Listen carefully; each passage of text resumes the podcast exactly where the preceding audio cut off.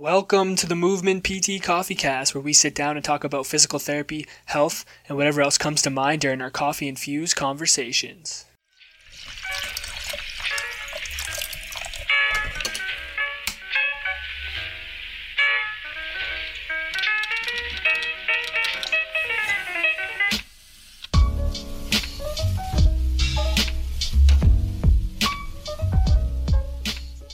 What's going on, guys? Welcome back to the Movement PT Coffee Cast. My name's Dalton, and with me, as always, is my beautifully bearded friend William. William, how are we doing today?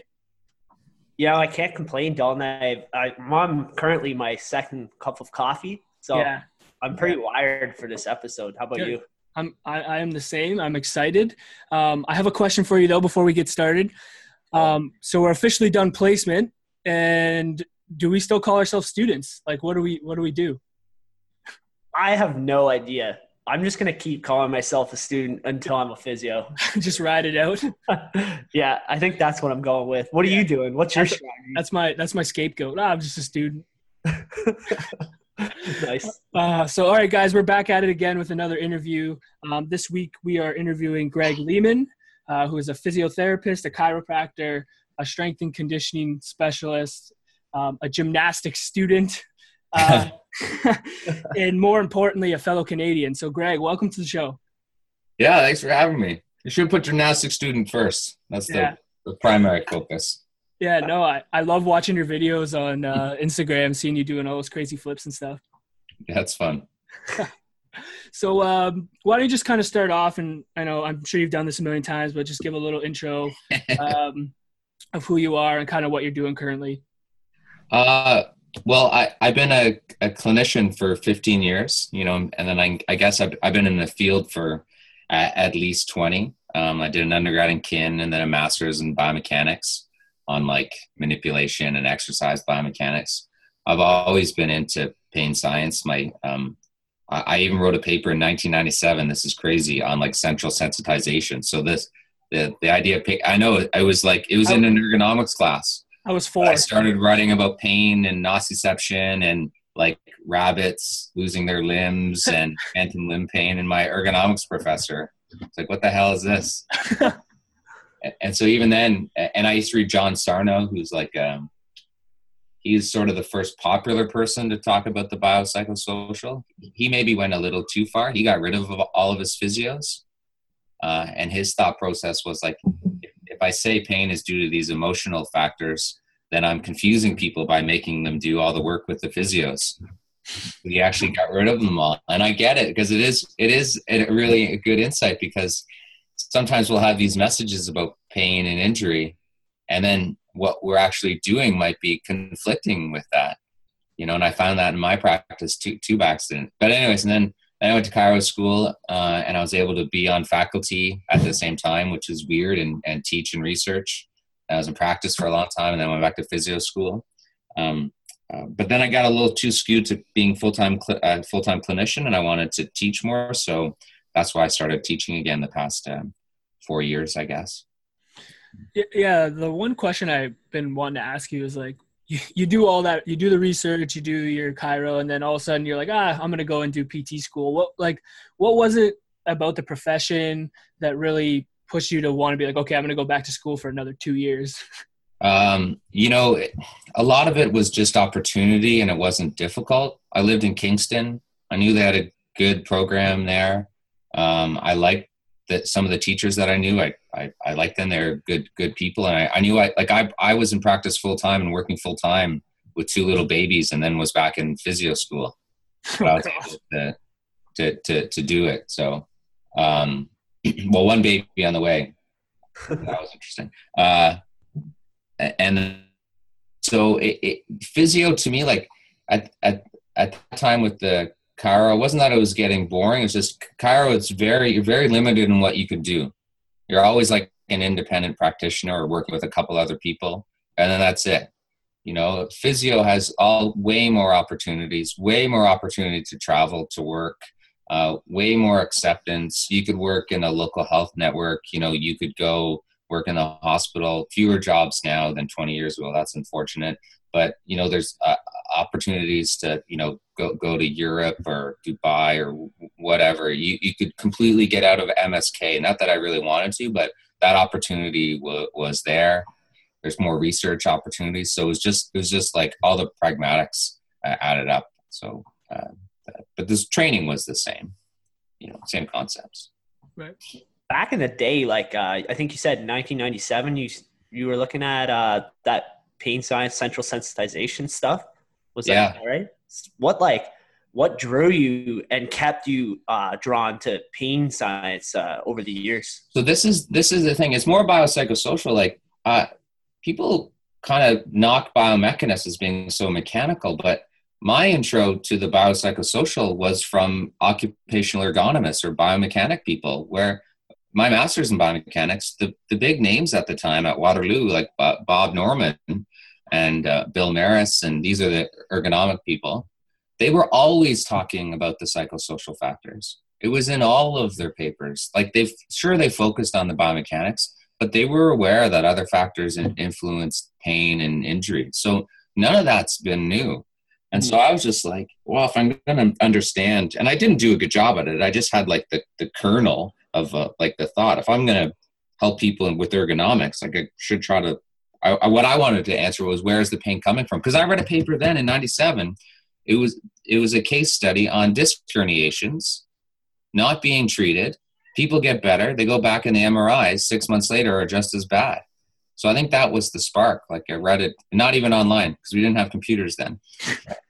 No it was like that's uh, uh it, it was um like so all, all, all these these concepts have been around forever so you know they've been trying to we've been having the same struggle for 30 years mm-hmm. of fitting it all together of what the hell is going on with people. Yeah that kind of leads in that's like a good point like why do you think why do you think we still struggle with that? Like why is it still something that's that's going on today even though we have all this information?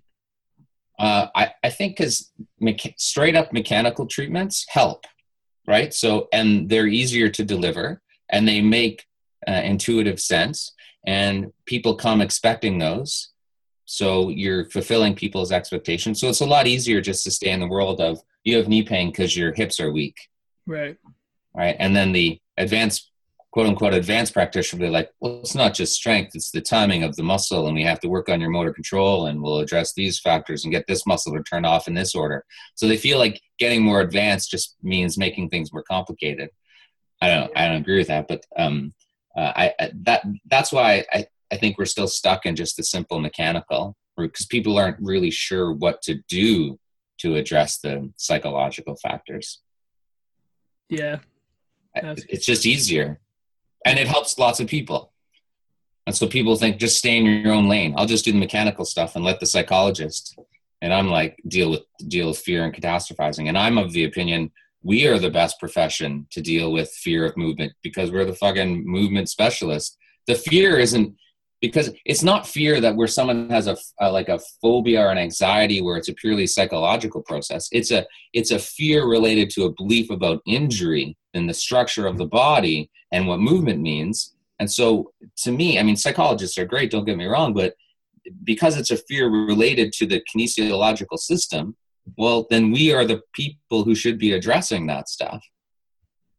Yeah. that's always been been been my opinion. That's why i was interested in it. How can we how can we merge these these areas? Yeah i'm on board with that. It's interesting because even some of the mechanical things just straight up don't really make sense. No. And i know you've uh you've talked about some of that. Some of that has triggered you. Um one thing i've noticed is the weak glutes idea. And the inhibited glutes, inhibited. Inhibited yeah. glutes. Yeah. And so something I kind of like have seen a lot on clinical placement is like that prone hip extension test.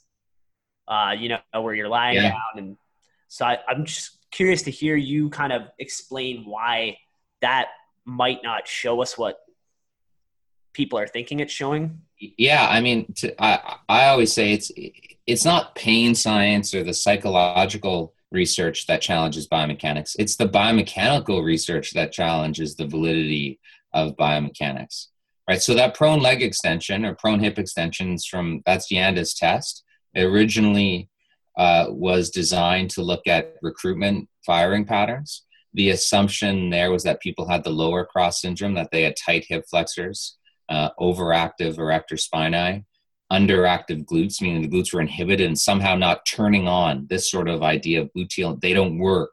You know, there's some sort of neurological dysfunction. The theory, you know, was that that a tight psoas would somehow inhibit it, inhibit the glutes, which doesn't make sense. Just because a muscle's tight doesn't mean it's creating some uh, muscle activation that's going to go to the spinal cord and create reciprocal uh, inhibition. You know, that's that's not really how that works. Um, uh, and, and, so the, the test, the prone leg extension, was designed to do that. And we published. We looked into this in 2004, and there was a paper that is hard to find, but it was from 1997 that did the same thing. And we found everyone had inhibited glutes. The glutes were like they're not inhibited; it's just they're always delayed. The hamstring or the erector spine always fire first. Uh, you know, and so it's not really a problem. And then you, when you look at the literature, oh, the glutes aren't turning on. There's no real support for that. I don't doubt that the, that the glutes can be weak sometimes when people have pain. That's that happens, but so can the hip flexors, so can the glute med, uh, so can the external rotators, so can the hamstrings. Like when something hurts, you often have more weakness. So, and sometimes you don't, but it, it doesn't mean there's some sort of neurological problem and we need to make up some syndrome. I don't think the glutes, sorry, I'm talking a lot. I don't think the glutes are any more likely to be inhibited than any other muscle that exists out there. Like it's not some pandemic of of faulty, forgetful glutes. That that was my issue, and I I think strength training can help, but uh, or changing how someone moves, but it doesn't mean that there's this. It's not some illness in and of itself. Does does that does that help at all, or? Yeah, because I think that's the thing is I always would want to question further. Like there might be so many reasons why this person, even if their uh, their back does seem to have a lot of tone or uh, they're not moving it uh, so much. There might be so many reasons why. And like you said, the glute strengthening could still help. I think it's just looking at that test and thinking about, okay, what is this really showing us? Because like that's a that's a hard movement. It's like an end range lift yeah. off. Like I can't. There's no way I could do that without turning on my my back. So no, your back your your back has to turn on. Has to. It yeah. that's just how we work. That's the synergy. You try to do it without your back turning on.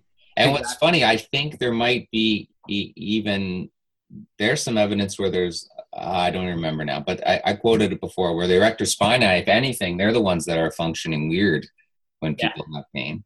Yeah. the glutes, yeah. Or the hamstring is is turning on late. There's some evidence for that which isn't weird, especially if you have a hamstring strain.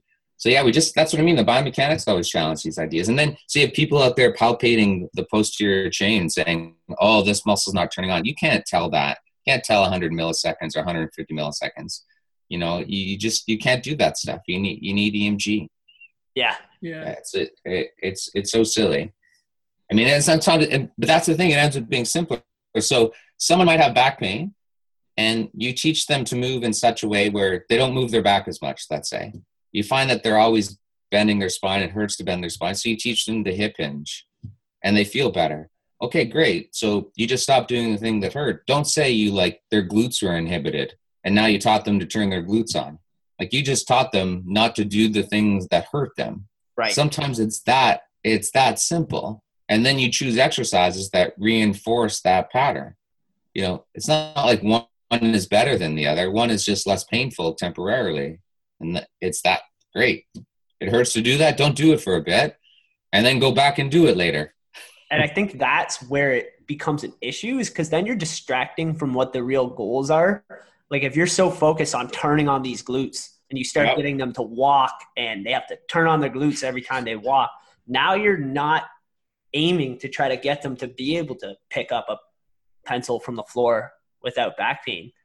You gave them an option with the hip hinge, but then you're now not focusing on like what's actually important. Yeah. Because you're chasing this assumed pathology. Yeah. Rather than just saying, let's let's get you moving differently so that you feel better. There's no one right way to move. There's just different options right, right now. Yeah, yeah. It's it's always upset me. Like it's Louis Gifford said it a long time ago, and I wish I knew the man, but he said we want people to move like thoughtlessly and fearlessly Yeah. And now when you have people walking, turning on their glutes, bracing their core, activating their external oblique, try, trying to time it with their opposite lat, you know, that's not thoughtlessly and that's not not fearlessly. Yeah, no, that's that's a good point. Um, so when, uh, so when we took your we took your course, one of the big things that um, I really took away from it was this idea of like symptom modification. Um, could you kind of maybe touch on that and give our listeners maybe a little bit of a, an example of how you go about applying that principle and like treating someone? Yeah. so just give you why the idea why I focus sometimes focus on it.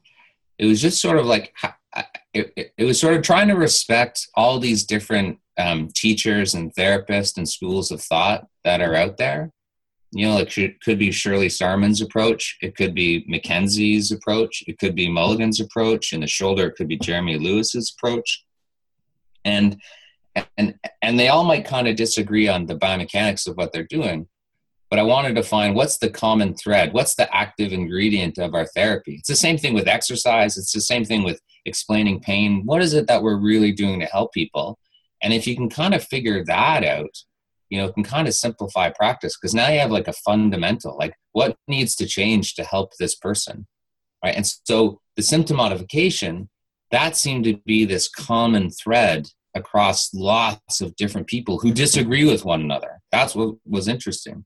Is yeah. that it, they might disagree on the right on the kinesiology, but when they're working with a patient, that common thing is let's get you moving differently here uh, and we'll determine it's the right way to move because it feels better. It's symptom modification, and so that that's the rationale behind behind symptom modification. That I don't think you have to do it.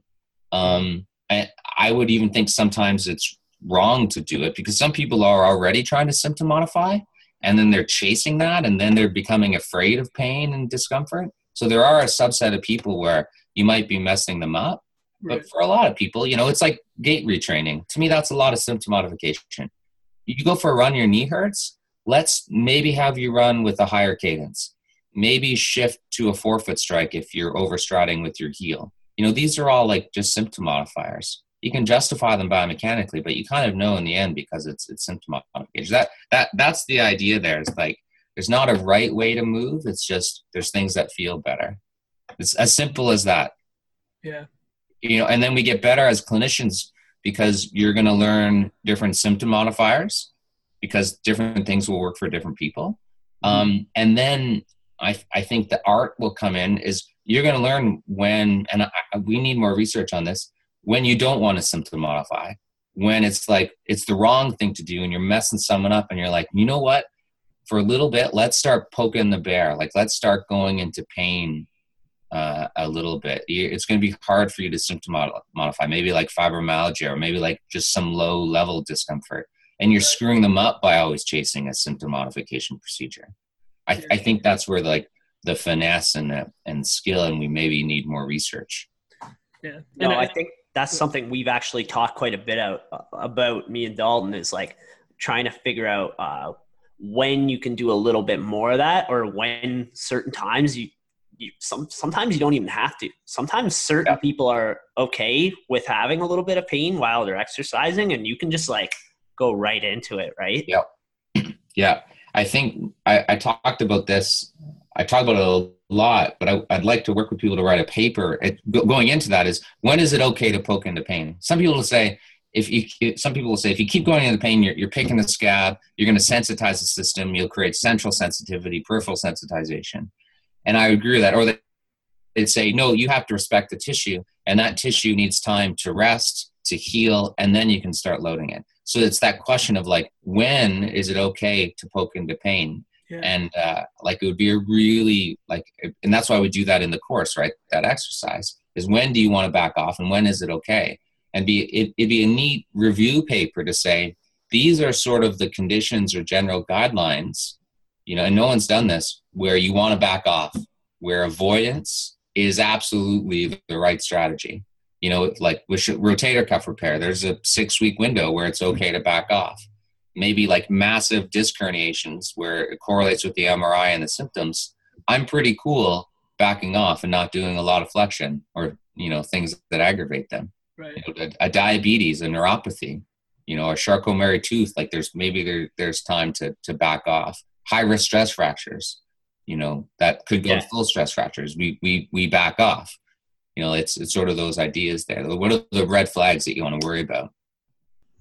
For, so let's um, write the paper, boys. Yeah. Sign me up. Uh, with regards to that pain, like poking into pain and stuff, I think one of the things that I've struggled with, and I'm sure other students and maybe younger clinicians, um, like how do you go about explaining that concept to to the people to like the the patients that you're working with?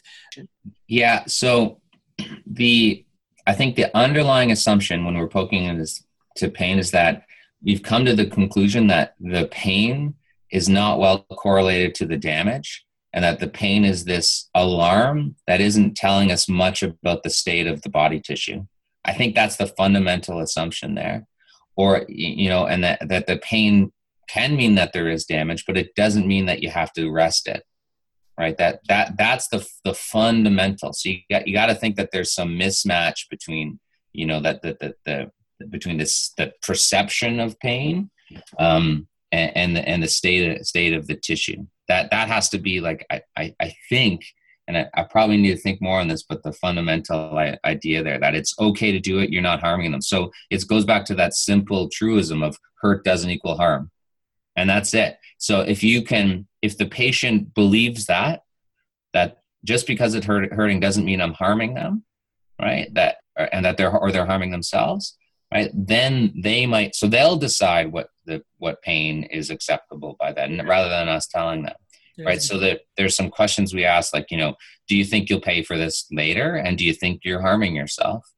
Right? What do you think is going on when you do this shoulder lift and it hurts and if they think well i'm stimulating the tissue to help it heal but because it's sensitive it's going to hurt for a little bit that means we we keep going and they don't have a big flare up the next day, it's then then we keep going. Yeah, it also puts it puts it on them a little bit too, right? With the pain thing, like if they're they're dictating how much pain is acceptable for them, if they if they go too much, it's it's on them for going. They they they're the ones that went too much. It wasn't you telling them to go yeah. to a certain point, and then it just puts that locus of control on them to know that they can also make that pain better by not doing as much. Yeah that that that's the idea. The other approach this is sort of the Vlaeyen the psychologist approach where uh, where it's fear that is the big issue right? And so they'll do an activity that might be painful that they're not working on controlling the pain but the point is that they want to confront their fear with the motion and you ask you know and you so you ask things like are, are you harming yourself? Do you think you're going to cause more damage? And when they do it even when it hurts but they face that fear and then they realize oh there's not more damage. It's safe to do. And now you start calming down the fear and when you calm down the fear since we know there's an interplay between fear and pain then sometimes that fear is gone and their their pain can be decreased as well. That, that that's the the ideal right so it's it's it's this idea so you have to know for sure as a clinician that it is safe to do that so you have to believe it yourself like there are times where i'm like I don't want you jumping off of that rock because you just herniated your disc. Because I am actually worried you might cause actual harm and damage. Right? There are times where you can't just bull rush in, into this. I had a patient, I, I don't know if I told you guys the story, but he wanted to go rock climbing when his back was feeling better. And he did have a disc herniation. And that's a mechanical thing that sometimes and it was pressing on the nerve root. We want to take it easy. And he dramatically felt better. So he immediately wanted to go rock climbing. And then he jumped off a six foot boulder. And landing in flexion i was like i don't know. If i don't i didn't want to freak out because i didn't want to freak him out. But i'm like why don't we ease into that?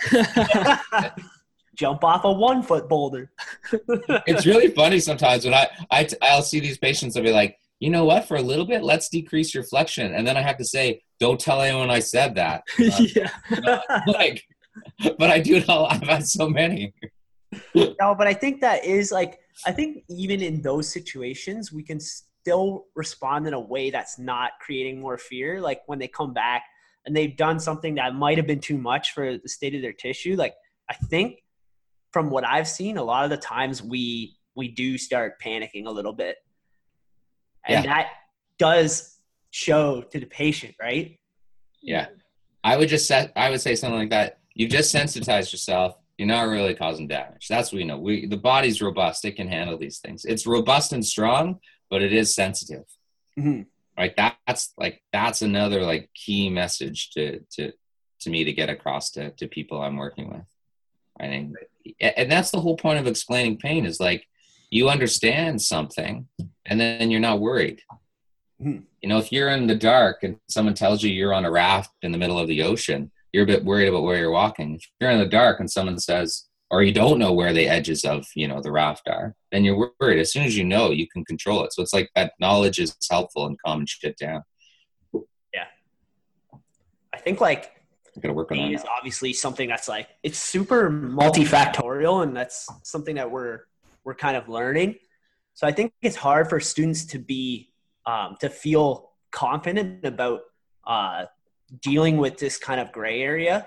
So I was just wondering if you had just some advice on how we can exude like confidence in the face of like kind of like uh, these gray kind of uh, situations. Yeah, sure. I mean, there's a lot of professions like that. If you're a baker, you know the things that go into making your cake, but you don't know the chemical processes of how they all work to create that cake. Right. And we so we- still have like and that's what pain is, right? It's this it's this interaction of all these factors. We know they're all involved, but we also know that you don't have to address all of them. This is the whole point of recognize the robustness, the resiliency of people right? You can have weakness and not have pain. You can have depression and anxiety and not have pain. It's sort of working on uh, on things that you're comfortable working with and working on the factors that your patients want to work on. And that's great. And so we could say that we say all these factors can be involved in your pain. What do you want to work on? And then we say like, because guess what? There's lots of different ways to treat your pain. Yeah. That's that's how I get confident, right? And that's why I also become very humble. And I'm like, listen, even if I can't help you, there are uh, there are other options out there. That comes back to that cup analogy kind of that you like to use, right? Like what's in what's in your cup, we can either address some of the things or we can build your the cup up stronger. And and if you make the people that you're seeing aware of all those factors and you I, I liked what you said in your course is like what do you think you can address yourself Yeah. in, in these things and then then you can identify as a as a clinician what things you can help them to address like here in the clinic and i i think that that's a awesome way to look at things and it's helped me a lot when i'm on placement Yeah, it's sometimes it's just one or two things that have a massive uh, cascading effect. You change someone's view of their body, and then they start being physically active again, and then they start going out with their friends again, and they start playing with their kids again, and then they have new coping strategies for your stress. So, what exactly did you do? People, say you just talk to them. Yeah, but I changed. Well, we w- worked together, and eight things changed by just changing one. Yeah. Right? That's what's so cool. Yeah, that is cool. It, it does, it leaves you with way more options and you don't have to feel like there's only one way to go about it. I think that's helped me a lot. yeah Yeah. Just knowing like, man, if someone wants to do yoga, why am I going to focus on anything else? I'll just make it all relate to yoga. Totally. I found that has actually really, in some cases, if you can find that thing, that has really helped uh, drive uh, successful like Mm-hmm. Yeah, it's it's it's tough because that you guys like I always like to ask questions of myself and the patients because that your question there is what is it that has to change for this person Mhm. and sometimes we think there's just one thing and i'm not so sure about that. There probably is one thing that's easier to change and that they'll buy into like that's what you did with the yoga thing. You know so you can you can work on that but you can achieve that lots of different ways is what i think too. Yeah, for sure. there's lots of things that can change to help. If there and if you choose one thing there's lots of different ways that you can address that one thing. So there's lots of options. I, I wanted, I've been dying to ask you your thoughts on this because is something that we learn in uh, school right now, and I think it it does get a little bit confusing for us. It's the uh, idea of like classifying people with back pain. It's like we have like kind of like you know like mechanical back pain, hypermobility, hypermobility, and like non-specific. So I've just I just wanted to hear what your thoughts are on those types of classifications. yeah i mean we probably i mean the people will have all of those different things in the research setting, we don't they don't they're moving away from subclassification because there's too much overlap. You could ha- end up having a thousand, you know, subclassifications. So it's not not useful rather than two or three or four. So th- those things are just descriptors of the patient state. That's it. And then you have to and and you could have depending on what you choose to measure, you're going to get a bunch of different descriptors, right? So the more important question to me is is it re- is it relevant and is it something that needs addressing? Yeah, that's right. Because I feel like you could have somebody with like hypomobility and they have pain, but that might not necessarily be what needs to change in order for them. Yeah, to- they could have red hair too. Do you know what I mean? Like it's no, just yeah. a classifier. Yeah. yeah. So so it it it, it, it ha- you have to decide if it matters. Mm. Yeah. I, am not sure that, and so that's the other big challenge. When when is an impairment or a dysfunction or some finding relevant? Uh, and sometimes, like like I don't care about central sensitization. I don't do anything that specifically addresses it, but I, I do talk about it because it can help the patient understand why they feel how they feel. Right. It validates that for them. Yeah, but there's no there's no special treatment for it. That, yeah that's the whole thing. It's just you're explaining their story right? Well you're in terms of science they they already know their story they just don't understand it.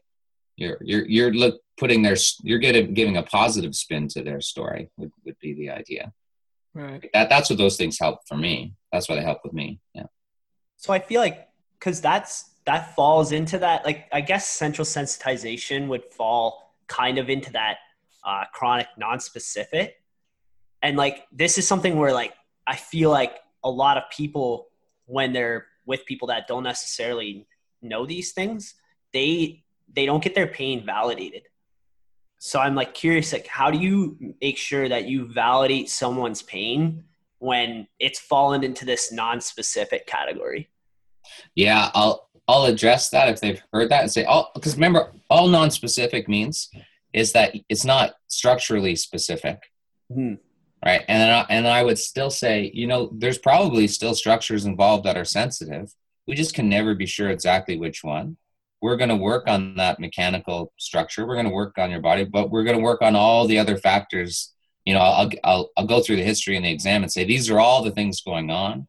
You know let's what again what do you want to work on? This is what i think we can work on. So i never i never just say it's in their head. I just say you know you had these structural things that might be contributing your nervous system gets sensitized. This is how that happens. This is one of the reasons we think you know that that you feel the way you feel. So i i say if if people do talk about structure i'll, I'll give them a couple options. I, I don't discount it. I say yeah your disc could be sensitive. It could be a muscle back there but it's not going to change anything. Right. right? We still have good treatments to help that re- regardless. You know and then when you find people moving away from when they say they're not specific or when they say they are specific, they're not technically structurally specific. They'll just describe what aggravates the person. So you have low back pain that's aggravated with flexion and too much sitting. Right? That's that's not a diagnosis either. That's like saying you have stomach pain that's aggravated by spicy food. It's spicy right. food induced stomach pain. That's no diagnosis. yeah. Like we do have not that's a non-specific stomach pain. You just described what aggravates it. So that's what I'll say to the patient. This this is what you have. If it's not specific, these are this is the constellation of things going on that keep that seem to be sensitizing you. What do you want to work on? Yeah. Awesome. I like the pain constellation idea. it just came out of my mouth. That's going in the workbook tomorrow. All right, Greg. So this is the PT Coffee Cast. We love coffee. Um, so we ask all of our guests um, this one question. So our question for you is how does Greg Lehman go about brewing his coffee? Oh, that's funny because we just we just made a big shift in our house. Uh oh. We used to my wife and I would get two extra large from double doubles from Tim Hortons every day. in the morning. that was like that was my my daily routine. Uh, and we just switched two and a half weeks ago. We tried like brewers and the single cups and the Keurigs, and they always suck. And and I think we just we just went for the French press. Nice. But we still suck at it. it still doesn't taste like Tim Hortons. I don't know what it is, the cream or Yeah, you got it's whatever they put in that Tim Hortons. Who knows? It just makes you keep coming back. Yeah, it's so infuriating. I think I need someone to like make it for me. Because Yeah. even if you go to Tim Hortons and you go to like one that's at like the Esso station Yeah, and you have to like pour it yourself, Yeah. it doesn't taste the same. So I always ask the guy to come from around the counter and pour it for me. with the cream and it's better. You need someone else. you have to get your kids to start brewing it for you. Oh, my kids suck. Uh, um, okay, so back into the to the serious stuff, I guess. Um, one thing that I really took away from your course was this idea of being a movement optimist.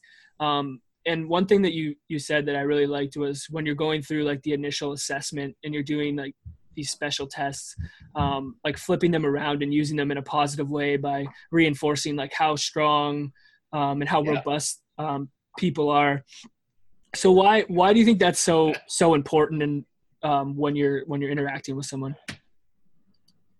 Uh, I think it's huge because that that starts that pro. I mean, I think if you have to give it a, a term, it's that starts the process of this cognitive restructuring. You know, you're you're giving like we want people to. Often it's exercise, and they need to buy into like loading their body again. And if they're fearful and they don't trust their body and they think that they're they're broken and frail and there's no hope, you have to. I mean, there's there's different ways here. Some people disagree on this, but um, I, I think you have to start giving them some hope beforehand, and then they they buy into your treatment. Uh, and so I, I do that with the physical exam, where I'm like, look at at how great you are. I, I like to I'll try to rule out or you know address red flags. I know it's hard to do those things. Like we're not, no one's very good at it, but you know, pointing that out that they're strong. There's probably not a stress fracture. There's probably not infection probably not a disc herniation that's you know causing the problem and you know their knees stable. So that that starts the process of cognitive restructuring. And to me that's pain science or what quote unquote whatever we're doing with pain science. So it's that it's that interplay between changing their beliefs about their body which will permit healthier behaviors like exercise physical activity going for a run going for a walk starting to rock climb again all those things. You're assuming that they're missing something in life. Right. That's Yeah. been huge, actually. Like I found on uh, my placements, I've started to realize, like, like you said, you can use that to to set good expectations. Like I've started. Obviously, you're checking, like, you know, just to throw an example out there, you're doing a Lachman's. You want to really make sure, like, is this ACL stable? yeah Obviously, but if it is, you can start being like, hey, your ACL seems strong. It's as strong as your other knee. Uh, based off of what I'm seeing, this might mean we can start some form of exercise yeah pretty soon. And it, it really does like flip a switch in their head where they're like, sometimes, right? yeah Sometimes of course things don't always work out, but I've had cases where then they're like, okay, like what type of exercise could I do? And then you're already entering that. Yeah, I I mean, like to to us, you guys will probably know. Oh, it's it's a runner and it's an IT band sensitivity. Well, the patient doesn't always know that. They might, for some part of them, might he- heard that their aunt has a meniscal tear and she's been walking around in a in a cast and won't go downstairs, right? And so they're worried about that, but they've never expressed that to you. But they have that fear, and then suddenly, and then they tell you that after. Oh, I was really worried about my the cartilage in my knee because my mom has that. I don't want to get a knee replacement. And you're like, oh, look how good this is. You know? Yeah. And so for some people, they don't have those fears. So whatever, it doesn't matter. But at, at the same point, too, another idea is doing a good exam does build therapeutic alliance. And then the main point is you do that good exam because if you're going to do explaining pain and people and changing people's view on it, you really want to make sure that there isn't something sinister or something that needs specifically addressing right those things do do exist right so you, you you you have to rule out that stuff that needs you know specific fixing. For sure. yeah it's part of that building that trust is you're they're trusting you to evaluate them and make sure that everything is okay. You're not just making it up. You're really investigating and thoroughly looking into whatever could be going wrong. Yeah. That's it. Yeah. So um, let's talk a little bit about your course. I know you're back in Toronto now for a, a bit of time. What what uh, where's your course taking you over the, the next little bit? Uh, this fall's a bit a bit crazy. Um, but I, am in the the uh, Connecticut like in two weeks, and then I, I head off to like uh, Barcelona and then France. Like it, I think I'm there for eight days, but it's six days of teaching or something. It's pretty. Uh, there's like two courses back to back in Lyon and Barcelona before that. Then and then uh, then I can't remember. Somewhere in the world. yeah, it's like two a month usually. It, it is the, the idea yeah, two, two, two a month. And then in, we're I'm in Toronto December 8th and 9th. We just added that because oh nice. Uh, yeah, because I hadn't been in Toronto for a year and I thought we should. Yeah. I think it's a good idea. Yeah, I think because I mean the week before I'm in Amsterdam, which is a pain. I'm not. It sounds great. Oh, you're in Amsterdam? No, no, I'm in the Etobicoke of Amsterdam. Like I'm in the like 30 kilometers on the out, out outskirts. There's not nothing around. That always happens. I was in Milan. I was at the airport before that again i was in like the scarborough of milan like i've never really seen these cities i literally i'm so lame because my kids and my wife are here like i fly in and i fly right out i, I went okay i went to new zealand for two days last february i flew 24 hours oh man that's friday crazy afternoon, friday afternoon and i left sunday night and then i got back Sunday night in Toronto. Yeah, that was nuts. 24 hours of flying. So I, like my travel time was 50 hours and I was there for 54.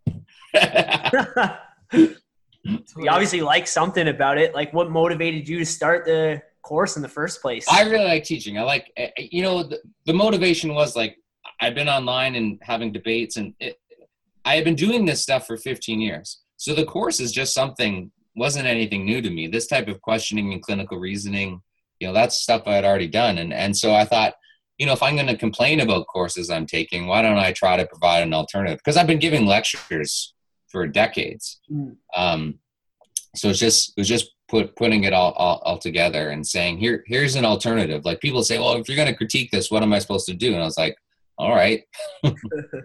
yeah one of uh one of the things that we really enjoyed like from your course was just the way that um at, like coming from a student perspective the way that you made us feel and i don't know if you realize this but like the environment was we weren't viewed as like students or that other people were on a different level. Like we felt like our comments were scrutinized the same way or considered the same way as as everyone else who might have some people who might have been a clinician for 10 years or five years or or whatnot. Is that something that you purposely try to to cultivate yeah, or? It it it, it, it totally is. Um because that's one thing i used to hate about chiropractic college you know they'd have these your clinician who being his tie and always was doctor this and doctor that and you were just first name and I hated that stuff. I'm like, if, if you expect someone to call you doctor, then you either return it and you call them Mister or Ms. Like they're because once once you're a student, you're in the profession to me, right? When I went, I remember when I went to Waterloo and I was Bob Norman again. It was Stu McGill's supervisor.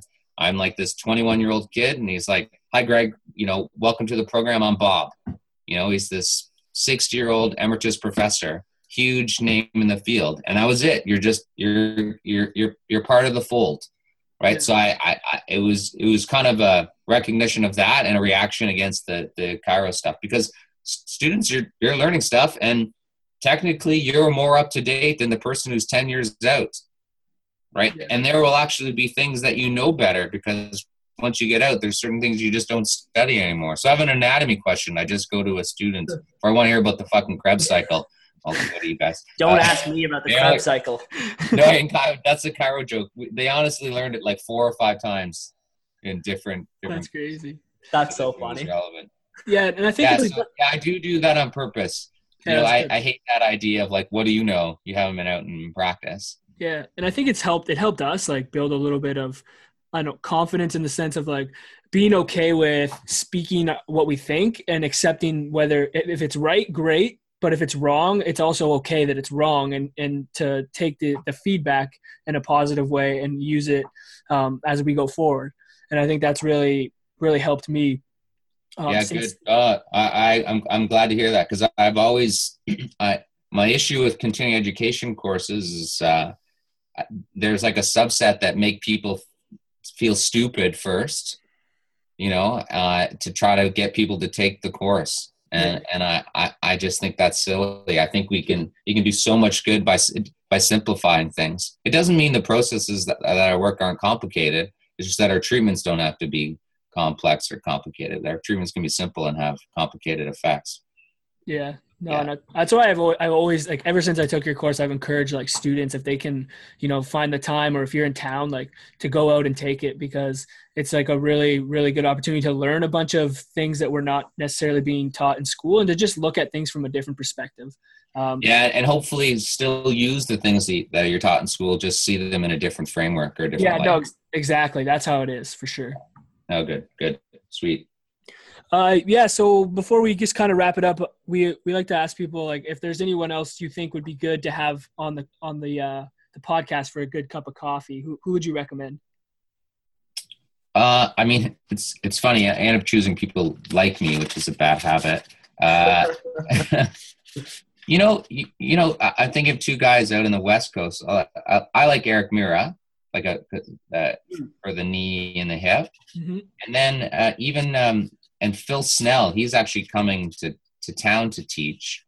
He, he he would be more mechanical than me, but Phil does a course on like the disc and disc related uh, uh, pain, or maybe it's flexion related pain. But I know what Phil tries to do is take this mechanical model and still be an optimist about it and not create fear. And he, he is aware of the, the psychological processes involved. So um, Phil Phil would be a good guy too. Phil's a Phil's a chiro, um, and uh, Erik's a, a, physio. Yeah, cool, cool. Awesome. Yeah, definitely keep those people in mind. All right, if you just want to, you know, leave where people can can access you, your your website, where they can find information about the course, uh, where they can see you doing crazy gymnastic flips. Yeah, that's just Instagram.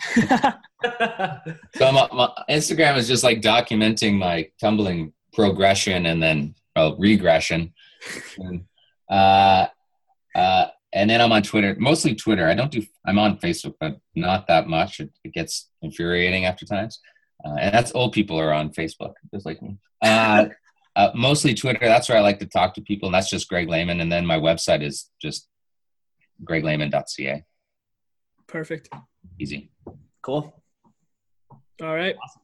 Thanks for thanks for taking the time. I know uh, I know you're a busy guy, and we really appreciate you coming on and talking to us. We've been looking forward to uh, trying to have this conversation with you. So we appreciate it. Oh, it was my pleasure. You guys are great.